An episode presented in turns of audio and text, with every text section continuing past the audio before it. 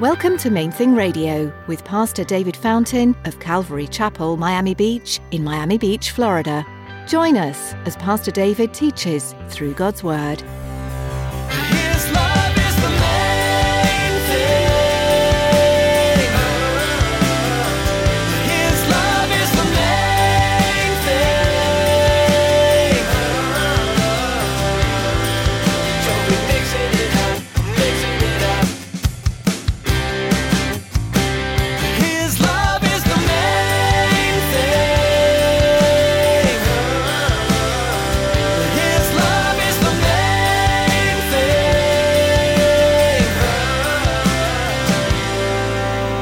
I didn't know this. The Hebrew actually it can mean a few different things. It can mean being held together. It can have this idea of you know moving you in the right direction. It also has the idea of like grabbing you by the ears, like when my son has got too much energy and he can't calm himself down and he's or he's getting nuts and trying to harass his little sister, and I hold his head and I'm like, take a breath.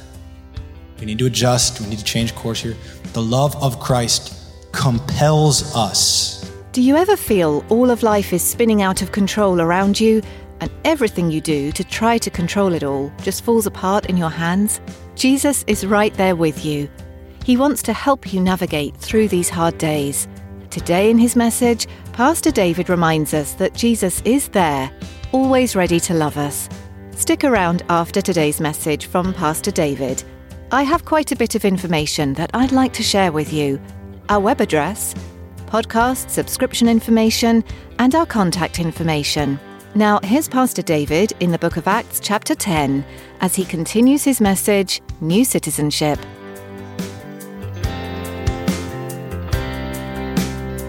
His love is the main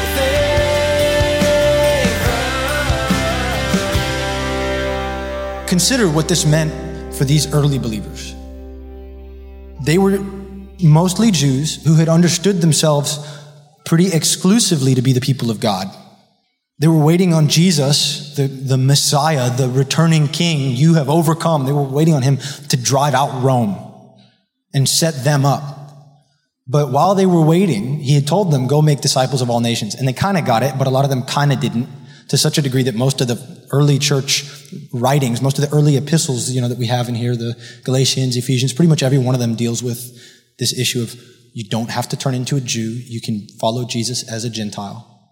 Most of them didn't get it to such a degree that this was a real struggle for them because the Romans, the Gentiles, had treated them badly in this season. The Romans, the Gentiles, nailed them to a tree if they disobeyed, if they didn't submit, you know, properly, you know, you, you had no rights. And they would be crucified in the streets, made to die slowly so that everybody could see what it looked like. Try to think about that. This is so much bigger than party lines. You know, they, they were literally being crucified in the streets so that you might have your neighbor hanging on a tree at the end of the road. They made sure it was visible so everybody understood it. And what was happening now was that people who you might have seen a Roman soldier nailing your cousin to a tree.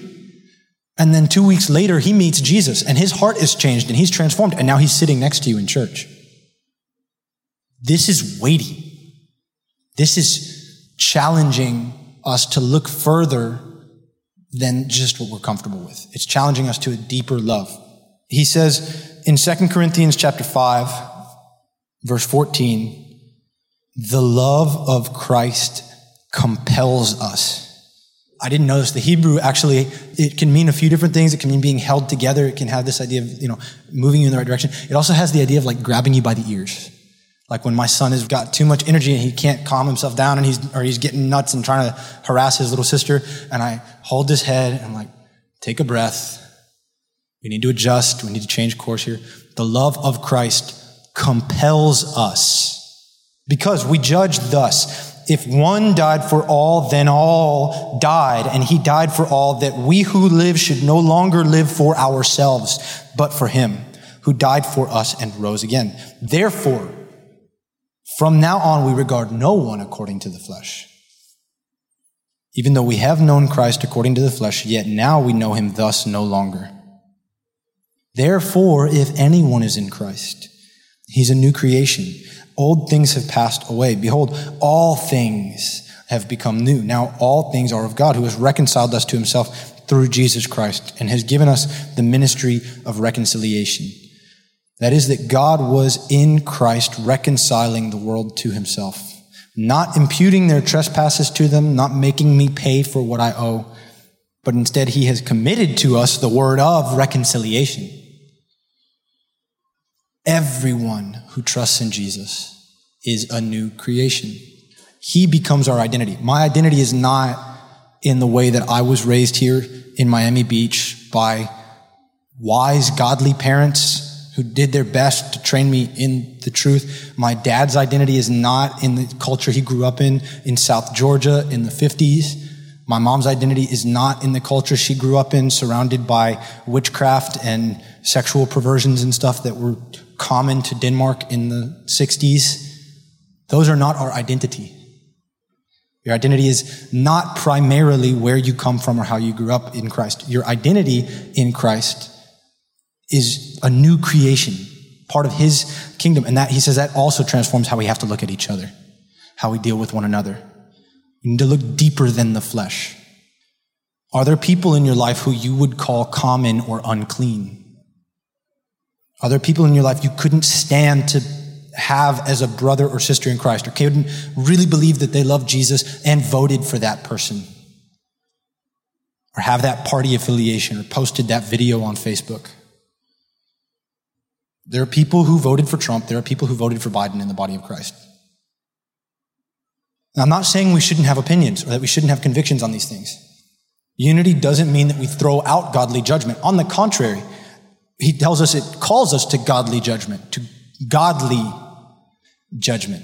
And so to understand this a little bit more, look with me at two verses. We're going to kind of compare these. James chapter 4, verse 11. Do not speak evil of one another, brothers and sisters. He who speaks evil of a brother judges his brother, speaks evil of the law, and judges the law. But if you judge the law, you're not doing the law. There's one lawgiver. He's able to save and he's able to destroy. Who are you to judge one another? Now, compare that. Remember that that is breathed by the Spirit of God with this verse that is also breathed by the Spirit of God that Paul wrote in 1 Corinthians 5 to a church dealing with sexual immorality that they had endorsed. They had, there was a man sleeping with his stepmom and the church was like, we're very tolerant. We love that our church is so inclusive. And he said to them, it is not my responsibility to judge the world, to judge those beyond the church, but it certainly is your responsibility to judge those inside the church who are sinning. God's going to judge the world. God's going to deal with the world. It's not my job to fix the world's behavior. But as the scriptures say, you must remove the evil person from among you. Now again, God is not contradicting himself. He's just bigger than we can wrap our minds around easily. When he's talking about judgment here, it's more complex than we than we sometimes use the word for. We are not to decide who God can and cannot save. That's not our call. Jesus told us we don't have the wisdom for that. But because we don't have the wisdom, he has given us some clear instructions on how to analyze behaviors and certain things that are destructive in the church and how to deal with them. Jesus told us, if you see a brother or sister in sin, go and confront them once, then go with a brother, and then go deal with it with the authority of the church if you need to. And if with all of that they won't hear you, then he says you need to remove them for the sake of their reconciliation. He says that you may win your brother or sister, that they might understand that the way they're walking dishonors their creator and may mean that they don't actually understand how much Jesus loves them. They may not actually get it. And so you need to talk to them about it for their sake, not for vengeance, but for love. The man that they confronted in 1 Corinthians, it seems a lot of people generally agree that in 2 Corinthians, Paul writes about, writes to the Corinthians and says, guys, let him back in. Because they were like, you told us to kick him out, so we, we can't let him back in. But he repented. And Paul's like, no, he's repented. This was the goal. He did get it. He received the, he received the rebuke and trusted in Jesus and was actually transformed.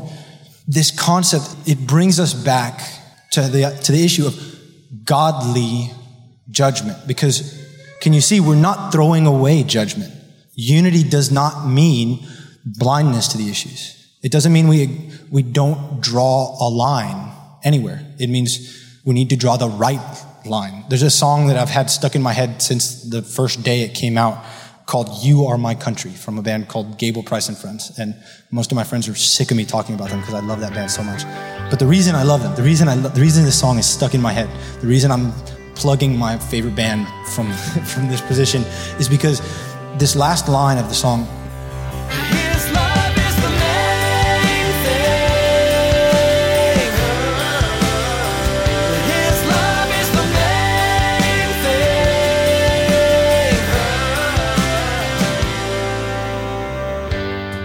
so glad you tuned in today for Pastor David Fountain's message in the book of Acts.